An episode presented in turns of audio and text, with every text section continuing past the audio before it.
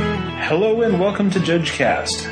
Coming to you from Sacramento, California, in Great Escape Games, this is Sean Catanese, level 2. And Ricky Hayashi, I just had a massage. So you're a little slow on the uptake. All right, Yes. I understand. You're forgiven. My brain is addled with comfort. Well, let's discomfort it somewhat then. Okay, we've got sure. we've got tons of rules questions from a lot of listeners, That doesn't sound fun. and we've got to kind of clear up a couple things from past episodes also.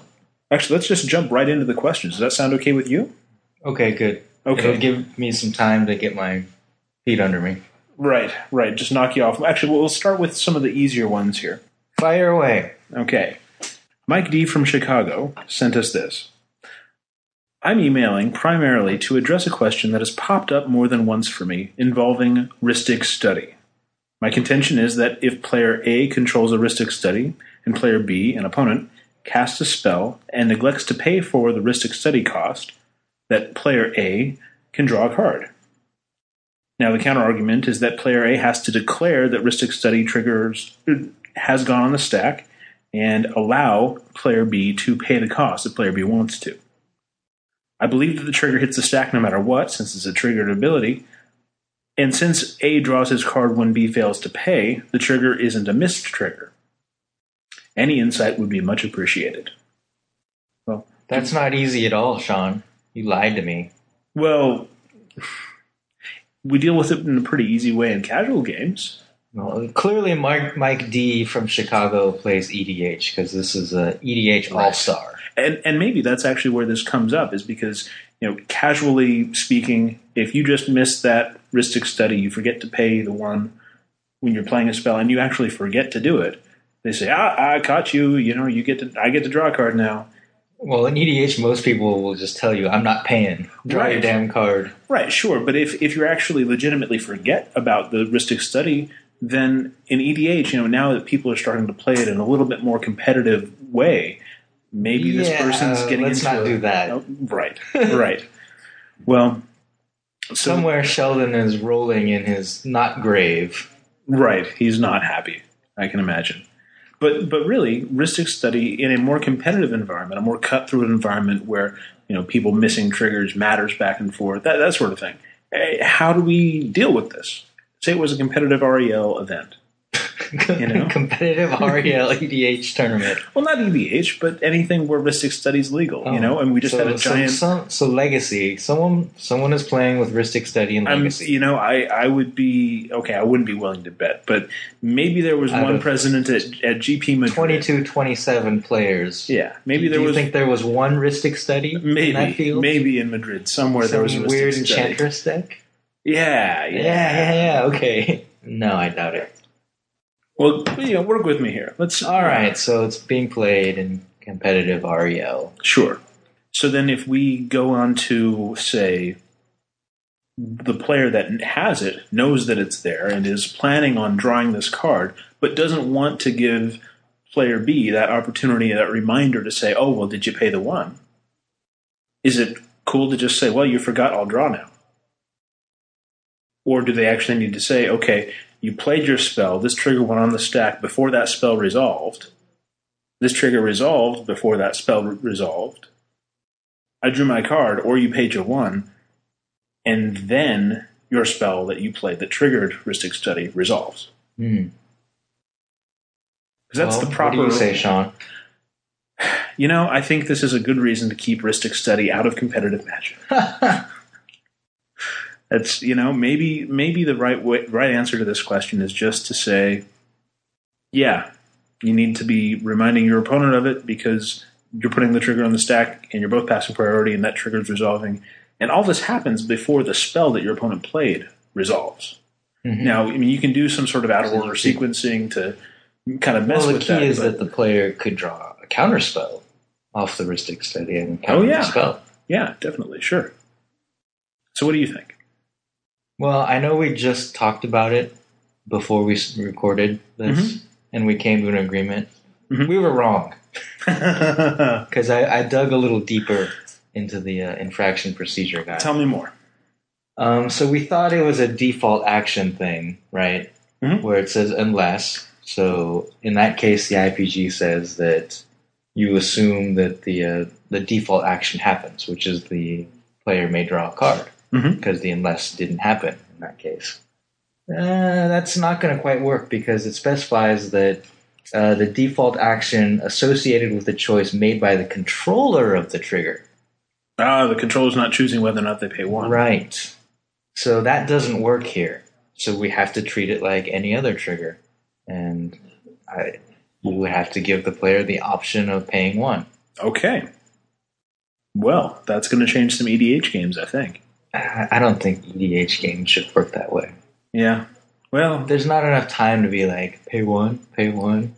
well, hopefully people will either stop running Ristic Study in their deck and just play something like Mind's Eye. You know, that's you can play that in a non-blue EDH deck. Just Use play that a zombie as your general. You draw plenty of cards. There you go. Or or uh, what's that other guy? The three four, the legendary one, tapping to draw a few cards. What? Oh, Three, four, what? from You lost onslaught. me. From onslaught. From Onslaught. the blue general. from Arcanus. Onslaught. Arcanus the omnipotent. That's right. And Too Ari- slow. well- Summoning sickness. Well, and Inaru actually was using that when he missed his pact trigger. He wanted us to know because he he brought that up the other day. Actually, saying- the new hotness in mono blue decks is the uh, the Merfolk, the Thada Adele. Thada Adele, I have a foil one of those. Pretty So do pretty cool. Yeah. But being able to take you know your opponent's Soul Ring and then whatever else, Uh-huh. it just gets really Oh, Abusive lots of fun. fast. Lots of fun. Spreading seeds is now in E EDH. I, I deck. think I need to go and put my um, my lizard guy back in my green decks.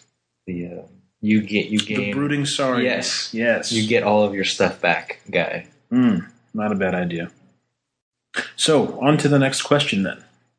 I hope it's easier. Um, it is, and we've talked from time to time about different uh, writings and different articles on a whole bunch of different sites. Uh-huh. And this is actually a question about um, a remark that was made in one of the columns on Channel Fireball. Never heard of That yeah, where's that place? I, I don't. Yeah. it. Move along. So in Jonathan Locke's article, there's an editorial. Jonathan Locke's. Okay. there's an editorial remark that is at odds with the author's actions and beliefs. So the, the editor's note says To clarify, Scapeshift and Vesuva don't interact quite as favorably as it may appear. For Vesuva to count as Valakut, or a mountain, or even Caesure Steppe, the land you want to copy has to be in play before the Scapeshift, since Vesuva evaluates the board before it enters play, and therefore cannot copy another land you're getting with Scapeshift. Note that you can also not copy a land that you sacrificed to Scapeshift. And the, the quote from the article was The most common Scapeshift I made was three flagstones, Sajiri steps, and a Vesuva to copy the step. Right. So I I do know what Channel Fireball is, and I do know who John Locks is, obviously. Totally. Um, little backstory here. I'm actually the one who caught this. I'm reading his article almost, you know, very close after nine o'clock when it went up Pacific time. And I see this and I'm like, whoa, that's not how it works. And I quickly aimed Luis and I think we got it fixed, you know, with the editorial comment in less than an hour. So only a couple people saw, you know, the, the wrong version. Uh, the deck i- the deck is a zoo deck basically, a landfall zoo deck with step links and plated geopede, right? Mhm. And then it has also has scape shift, either to combo out, you know, the Valakut kill, Or the. or just get a bunch of flagstones. Mm-hmm. well, which- and also, we- I can imagine four lands coming into play off of a GOP Yeah. or a Lynx is pretty freaking awesome, But too. I, I think you can do like the full twenty if you get a bunch of flagstones, Mm-hmm. and then those you know legend kill each other, and then you get some more planes. uh, you know, I don't want to count, but I'm sure it's over twenty yeah, if you have the right guys. sure. Um, so what he's the play that John describes is he scape shifts and gets all his flagstones and also gets um, Sigiri step. You know, when it enters the battlefield, target creature gains protection from a color. So to get his guy through any potential blockers, Mhm. and he also says he gets a Vesuva and copies the step and gives another guy protection or the same guy protection from a second color Right. Doesn't work that way. doesn't work, and a lot of people are confused by this. Obviously, Mm-hmm. um, and even at, with the editorial comment, people are like, "Really? Like, I don't understand why." So tell us why, Sean. Well, when something says that it's going to come into play as a copy of something else, just before it comes into play, it needs to say, well, what can I copy? What's the universe of possibilities? Mm-hmm. And that universe of possibilities is usually what's on the battlefield. Right. So, for instance, if I wanted to play a Vesuvan shapeshifter, Just use Vesuva. okay, let's just use That's, Vesuva. that's what we're talking about okay, here. well, if I'm playing Vesuva simply from my hand, Right. I need to pick a land that's in play right before Vesuva hits the battlefield. Yep. I need to pick one of those and it'll become that. Well, if I'm scape shifting, all these other lands are coming into play at the same time Yeah, as it's Vesuva. completely Right. simultaneous. They're, they're not in They're there all waiting beforehand. in that enter the battlefield queue. Right, and they all come in at the same time, and they're not, you know, they're not lined up in a certain order. They all come in together. Yeah. and so Nothing nothing is why is Valakut works. Right, and- with it. so that way nothing is in play at the same time that every, anything else is in play.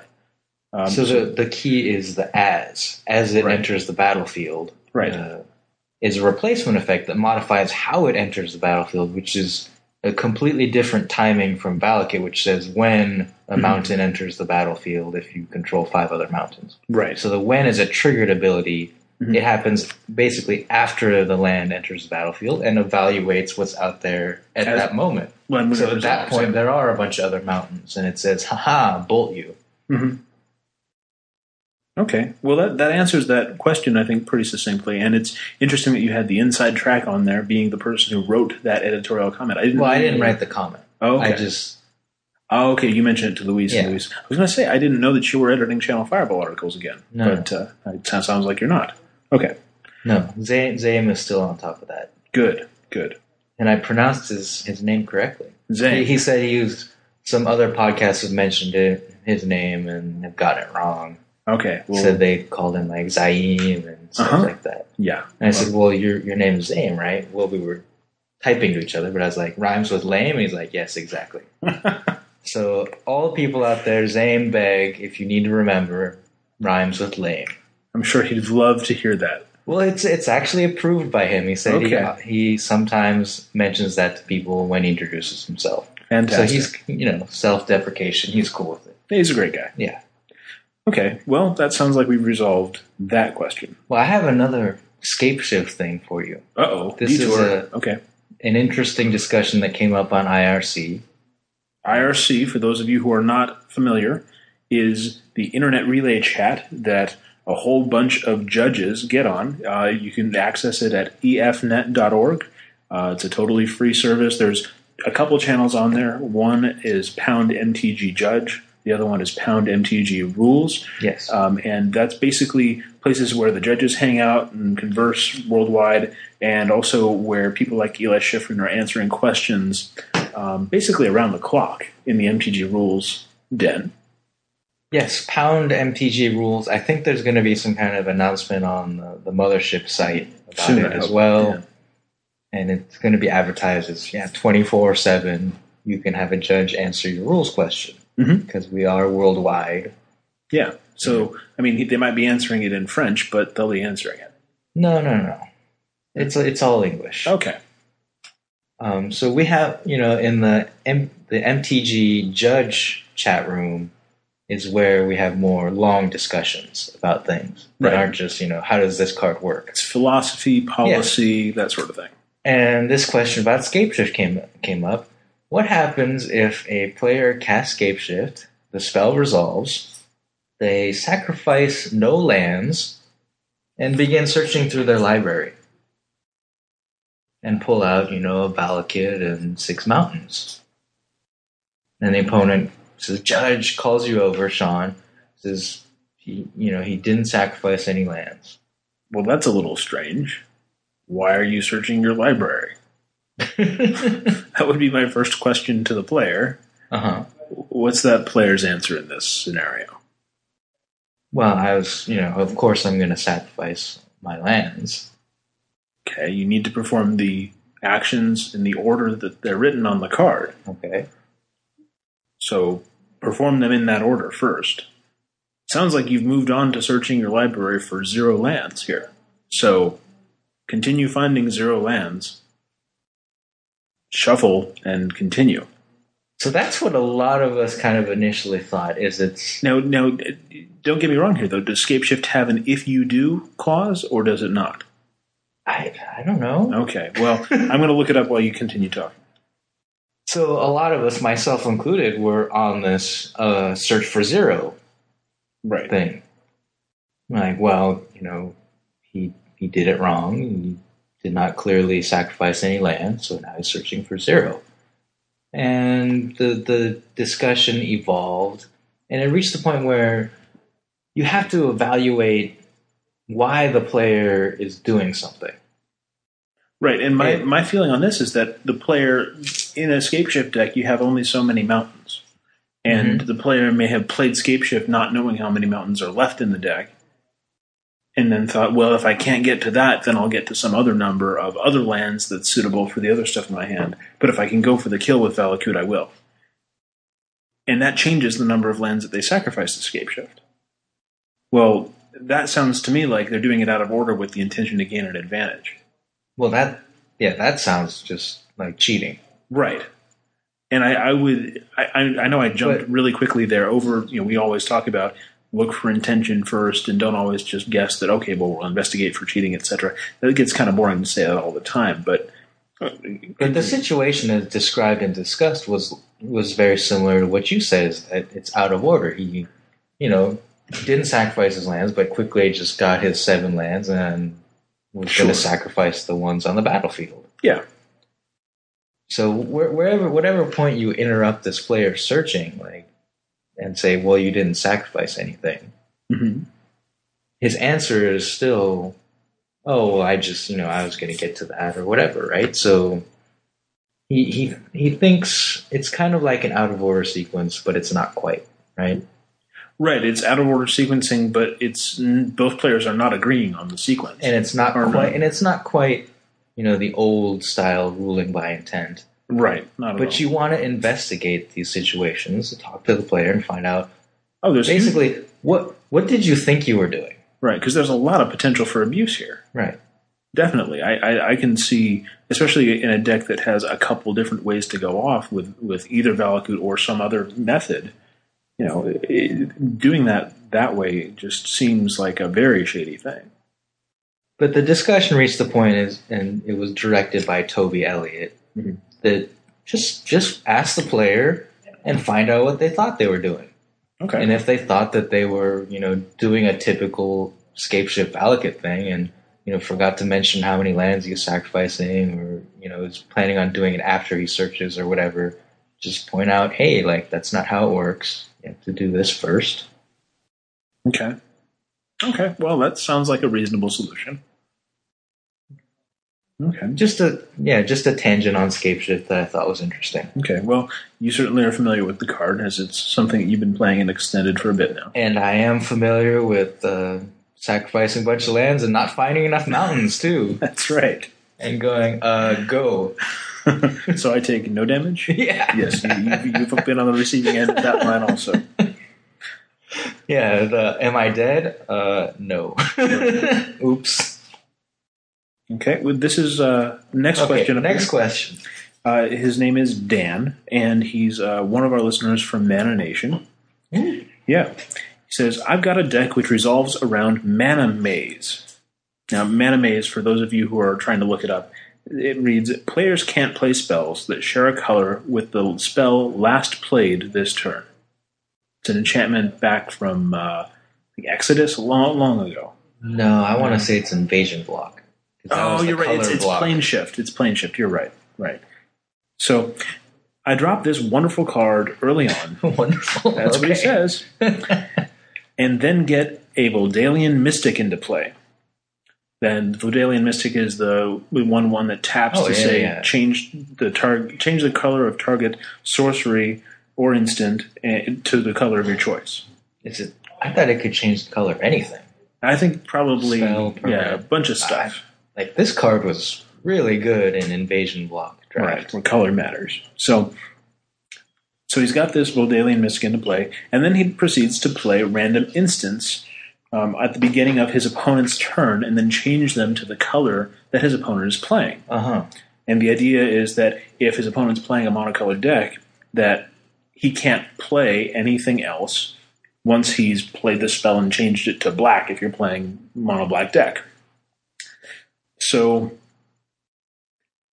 Okay, Dan is is clearly um, a high level Johnny.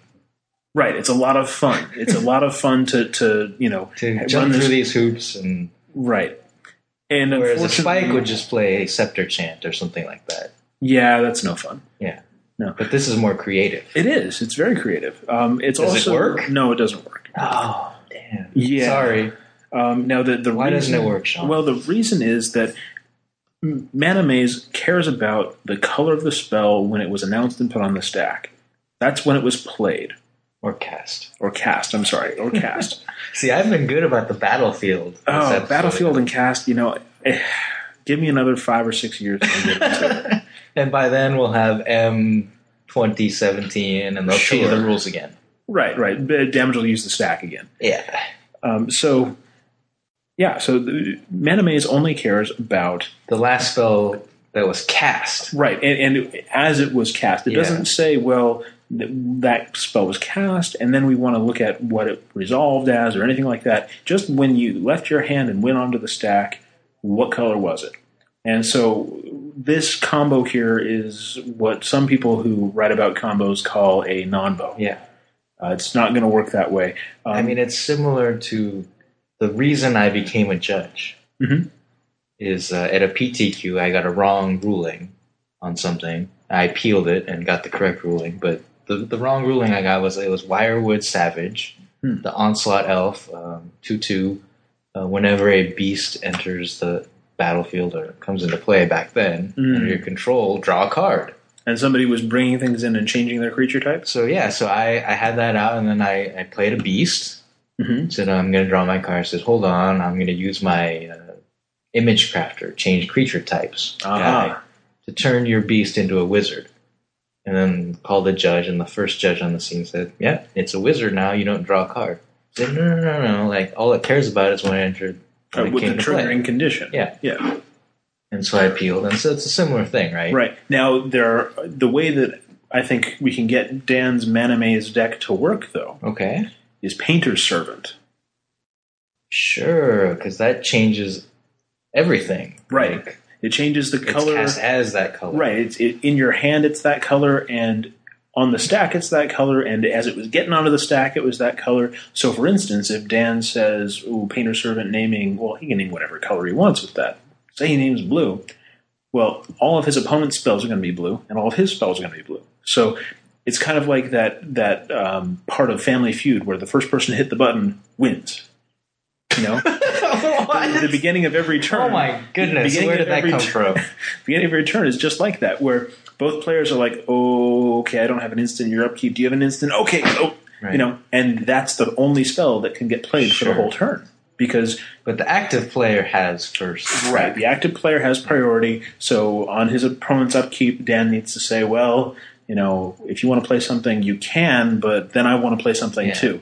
And so And that survey says, "Uh-uh." Right. A- And that's an interesting, Mana Maze is an interesting card in that it also, with Painter Servant, it's going to give all of the cards effectively, like, not split second per se, but they can't really be countered by other spells. Because once they've played that spell, Hmm. you can't counter it also, because you can't play the counter spell.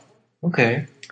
So it's a really interesting interaction. I think Painter Servant is probably the direction that I'd take take Dan's deck in here to. to Now work we're that doing angle. deck techs. Not really, not really. We want to. This is the rules question, um, and also the similar sort of thing with your beast and wizard situation um, with your wirewood guy. Savage. Wirewood I had savage. three of them in a sealed deck PTQ.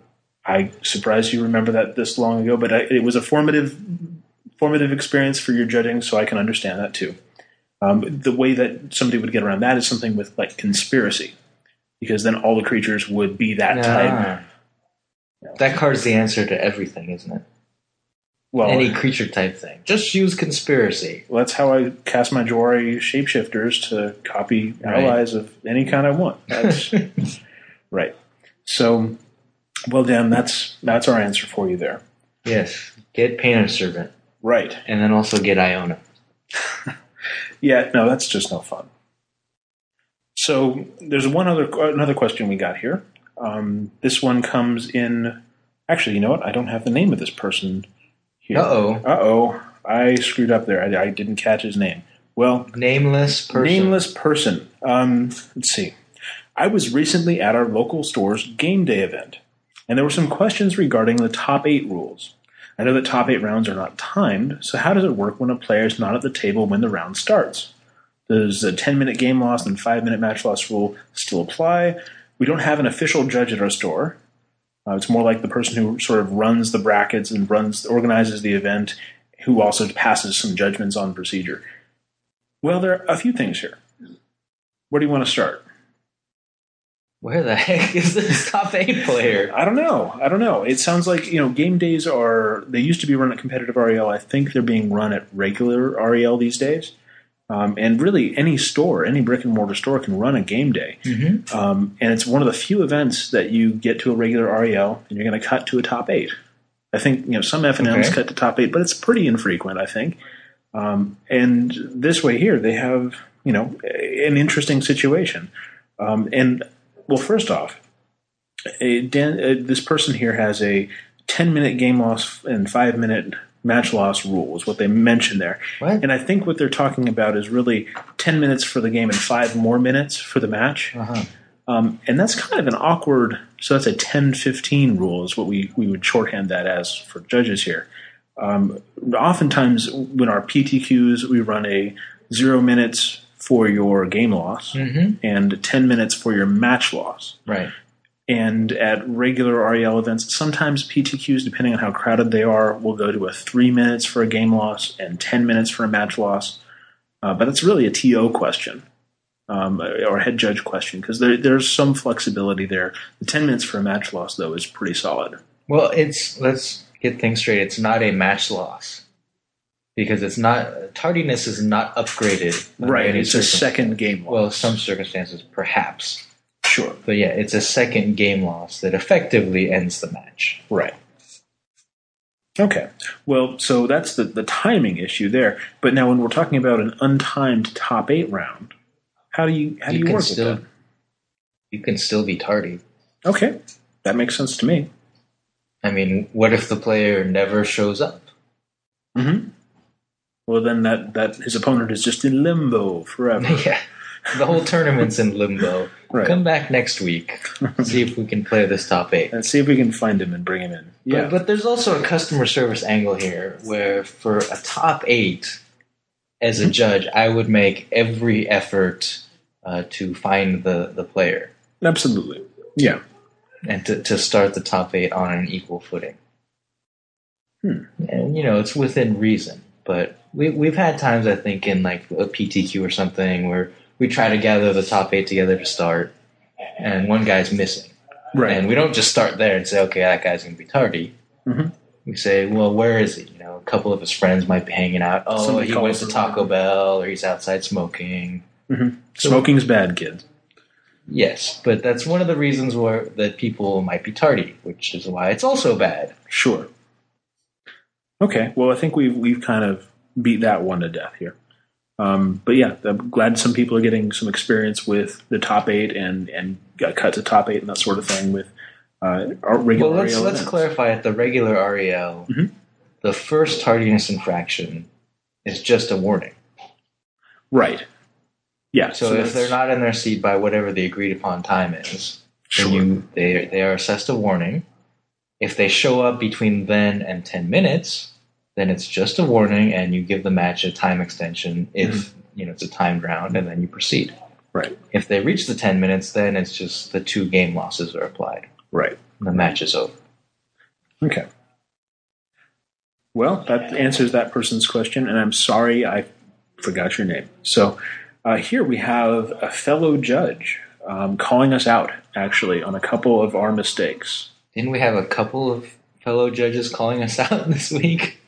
That's true. It's true. We we we did have a couple minor screw ups, um, and we want to clarify them a little Yes. bit here because uh, really we want to make sure that all the information that we're giving you guys is as clean as it can be, and that you don't go into an event misinformed. Now, the other side of this is that because it's just me and Ricky in the room, and we're answering these questions as we are talking, uh, we don't necessarily always have the full information right in front of us. So, um, other judges that are writing articles and such, you know, they can get proofreaders and they can have people review those articles before they go up. We're not going to write a whole script here and have another judge review it and then go back and forth. You know, we've got each other to check on our knowledge and the rules that It's, we're. it's calling difficult. here. I fully admit that this is uh, much harder than I thought it would be.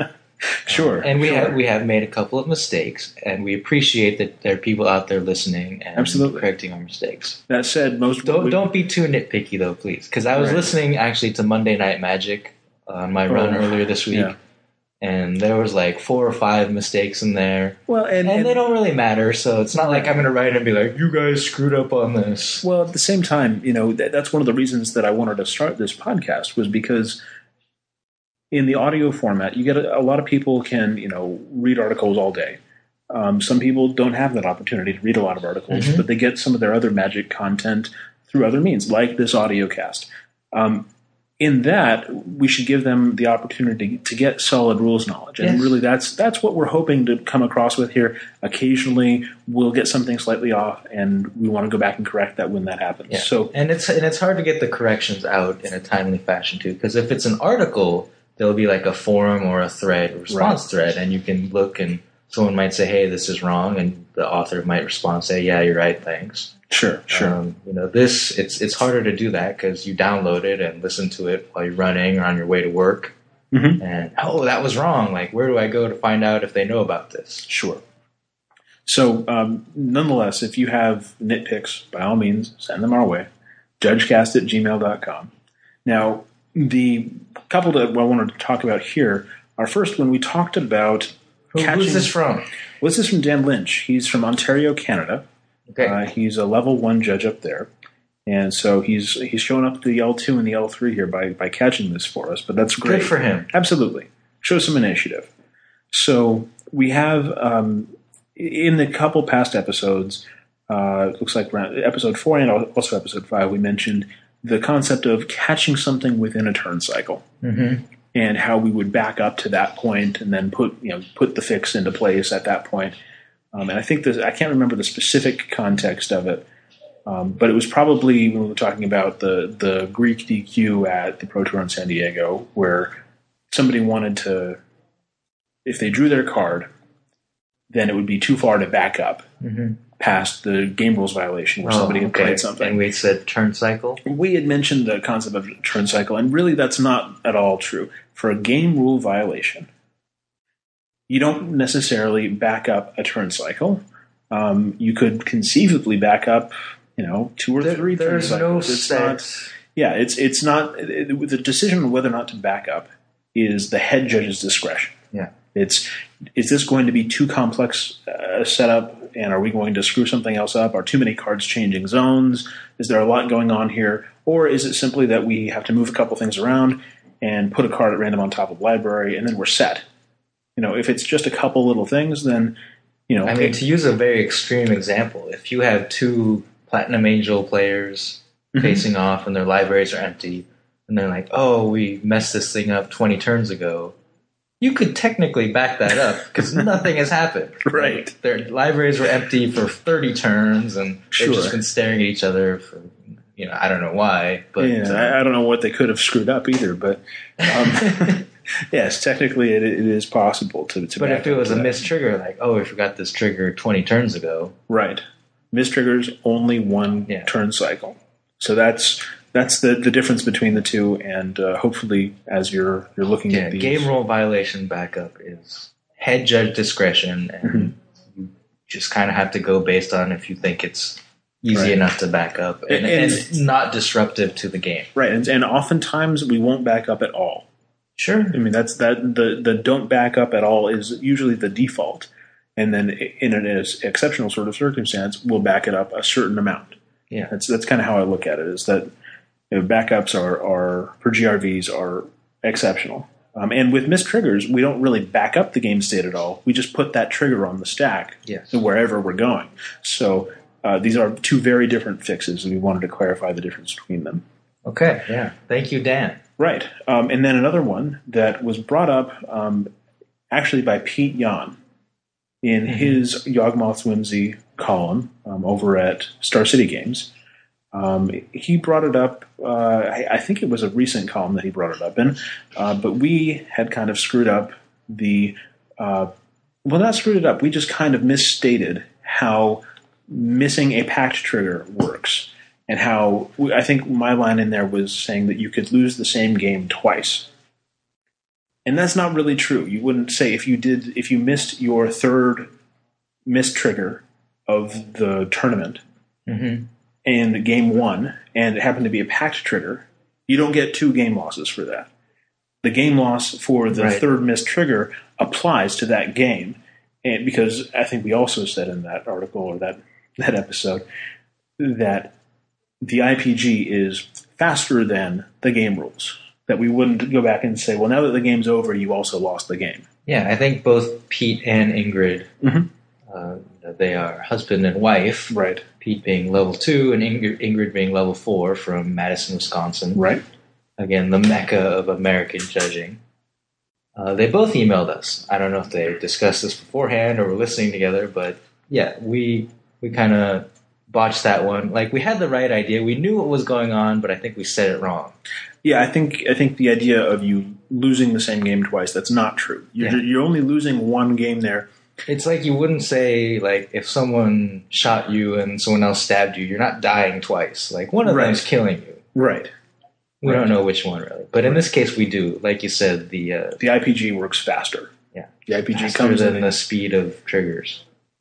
Wow, that's pretty fast.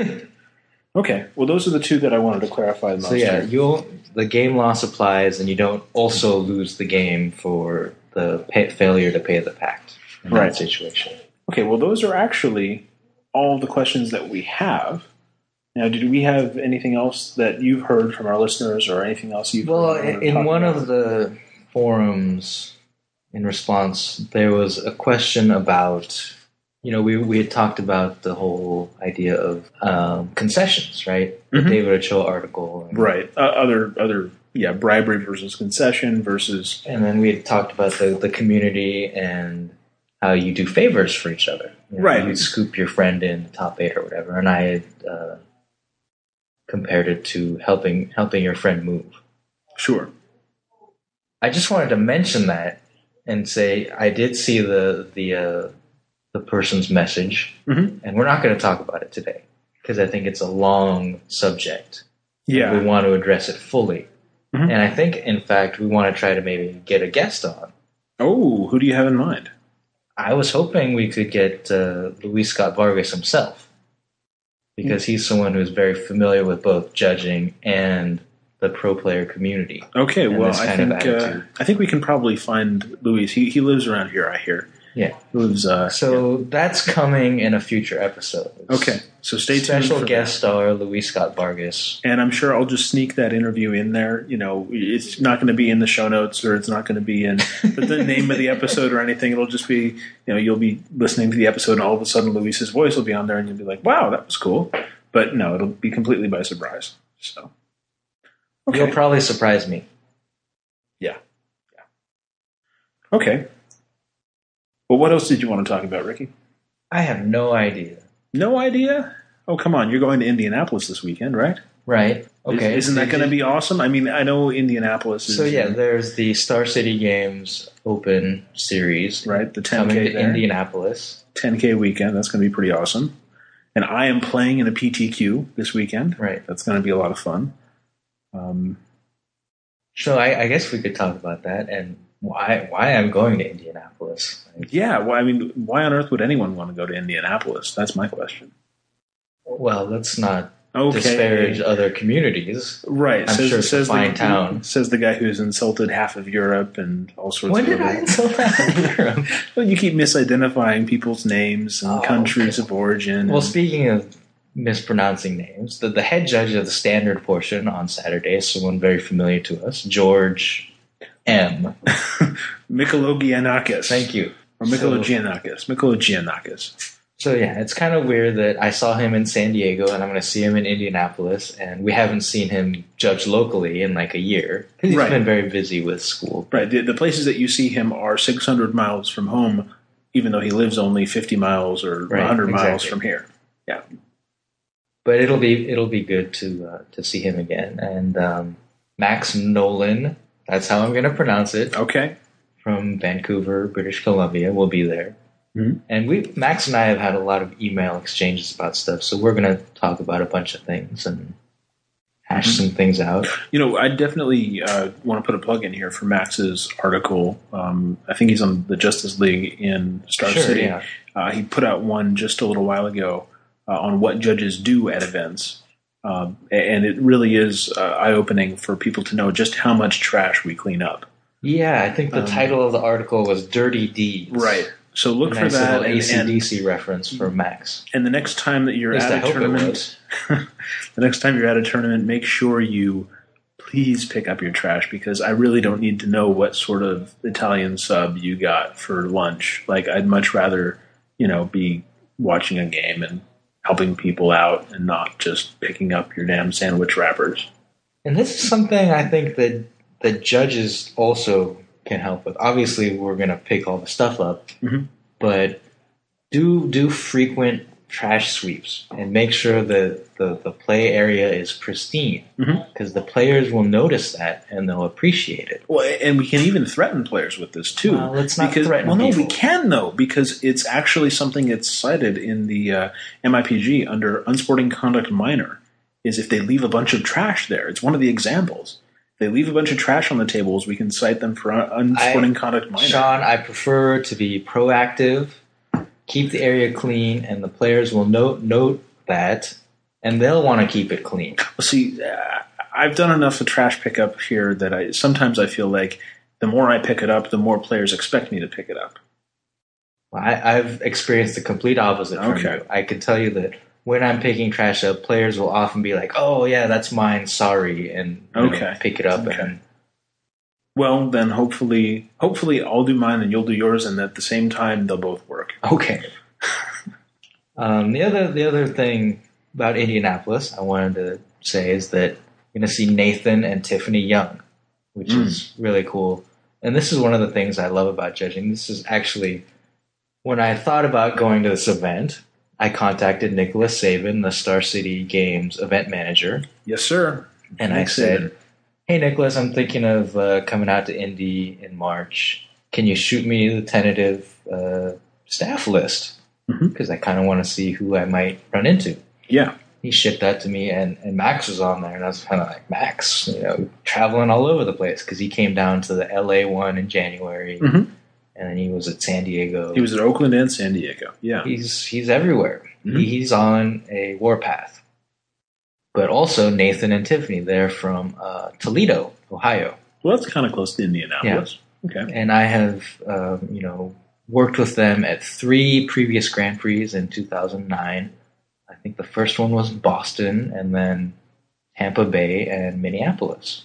Hmm. And so I've gotten to know them really well. They're a married couple, and just I, I love the fact that they're a married couple that judges together. Right. Right. Yeah, I'm not going to get my wife to become a judge anytime soon. Yeah, I that's think fun. she's she's happy just you know getting to go around the world. Mhm. Hopefully, um, kind of on the coattails of judging. We'll see if that actually happens. So But you know, as I always say, seeing friends as part of the DCI family, and then in this case, very literally a family Mhm. that works together, is one of the, the great things about the program. yeah, well, and that's that's actually you know there, there are a few judging couples out there. I mean, Pe- we mentioned Peter and Ingrid. Yes. Also, um, A huge shout out this weekend. I think Sunday, Mhm. um, Nick Fong Mhm. and Karen Deggy, Deggy. I don't know. Hmm. Again, I'm mispronouncing names. Uh, but Nick and Karen. Nick is you know very familiar to Pro Tour players because he Mhm. score keeps many of the Pro Tours and Grand Prix. 'cause Right, he's just scorekeeper one of, of- one of the fastest ten keys right. west of the Mississippi. Um, and then Karen is a level two judge. Nick Nick is also a level three judge, and then Karen's a level two judge. Um, believe from Colorado, but obviously now is going to be moving because the big thing here is that they are getting married this Sunday. Oh wow, that's fantastic. Yeah. Great. Well, good. so then. yeah, another another power couple is born. Right. This this time their offspring will be amazing with the 10K. That's right. We had no more lost rounds of Grand Prix or no more, you know, no fantastic scorekeeping skills, I'm Mm. sure. So congratulations to Nick and Karen. Well, Are we done? Because I'm kind of hungry.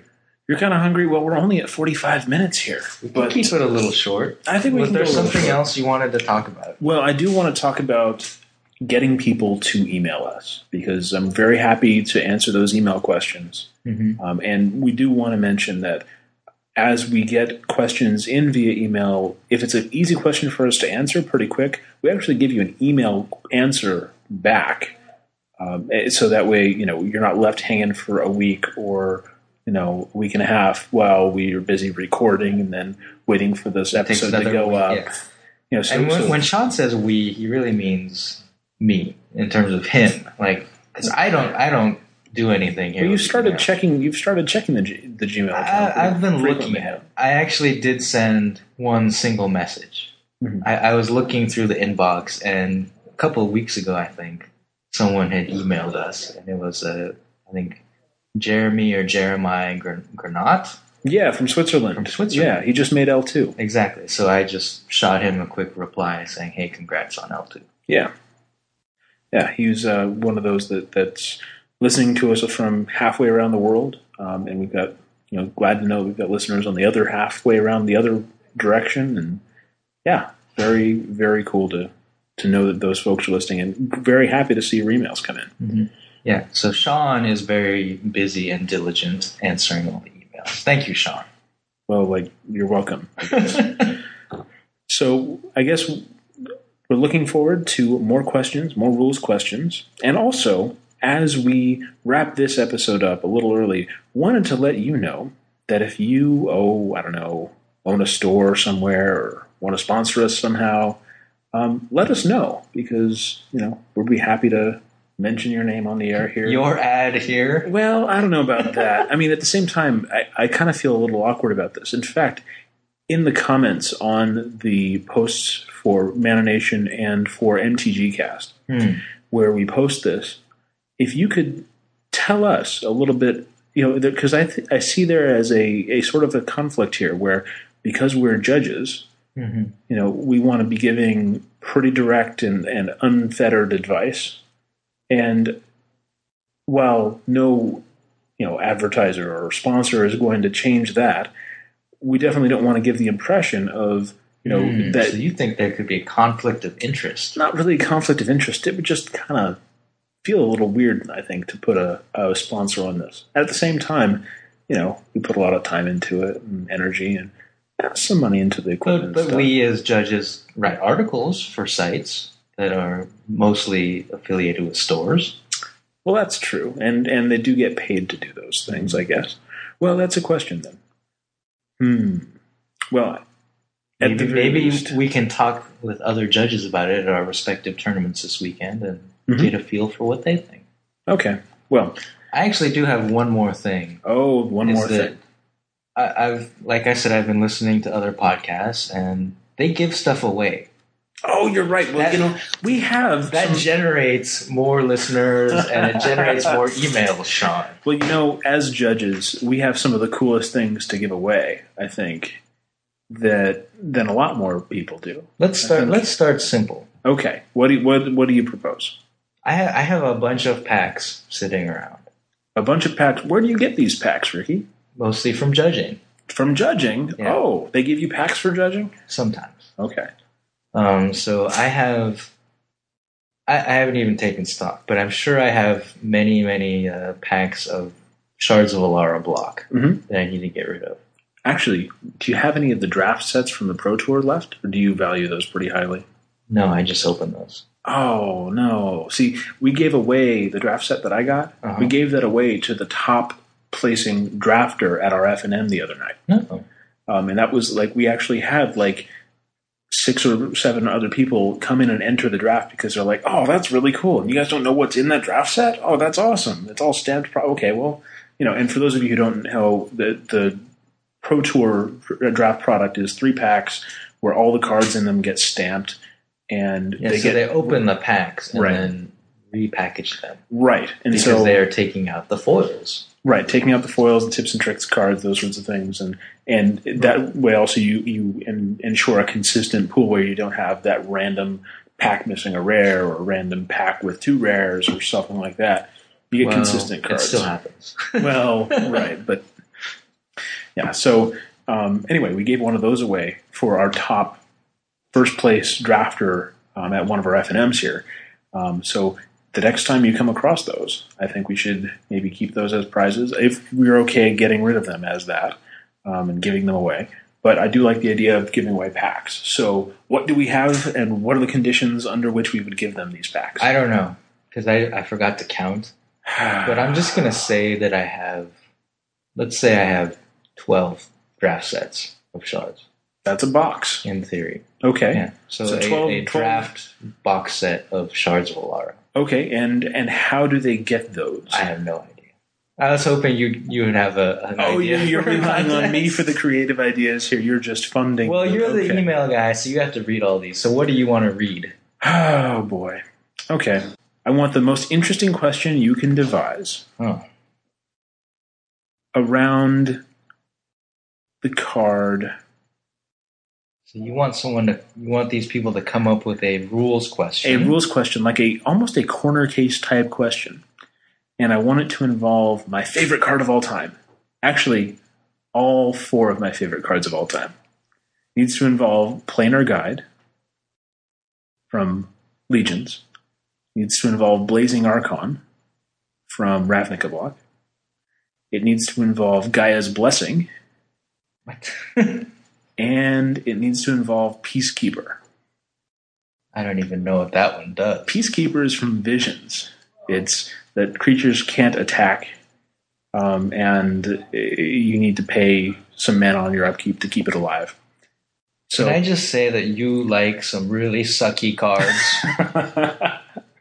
okay, for those of you who don't know, Planar Guide is my uh, my screen name on pretty much any Magic form that you see. I mean, if I were going to name my four favorite cards, they'd be Opposition, Doubling Season, Experiment Crage, and something else. Have you ever read the flavor text on Blazing Archon?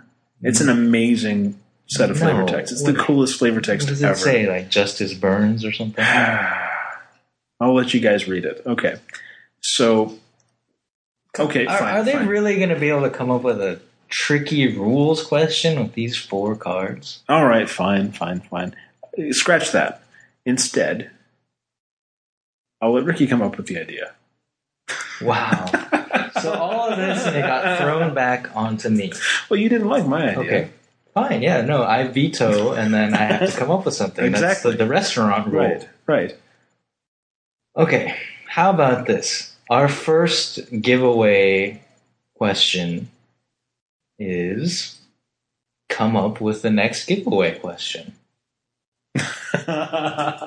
That how is that? That's totally That's uh, awesome. metagaming. okay, okay.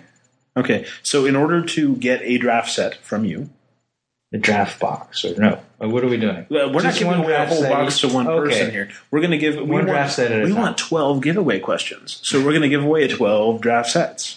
So And- each and- person who responds gets a draft No, set? no, no, no, no, because we're going to Just get the more than winner. 12 responses, just the 12 questions that we use. And we will notify you via email. We need addresses and all sorts of other information, but send us those good questions for how we should give away Right. prizes to you all for listening to us and a- asking good questions or that sort of thing.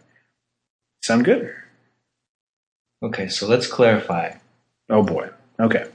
We are soliciting quite interesting questions Right. that we can ask to listeners to get responses. Right. So, we're asking questions. This is awesome. four questions. So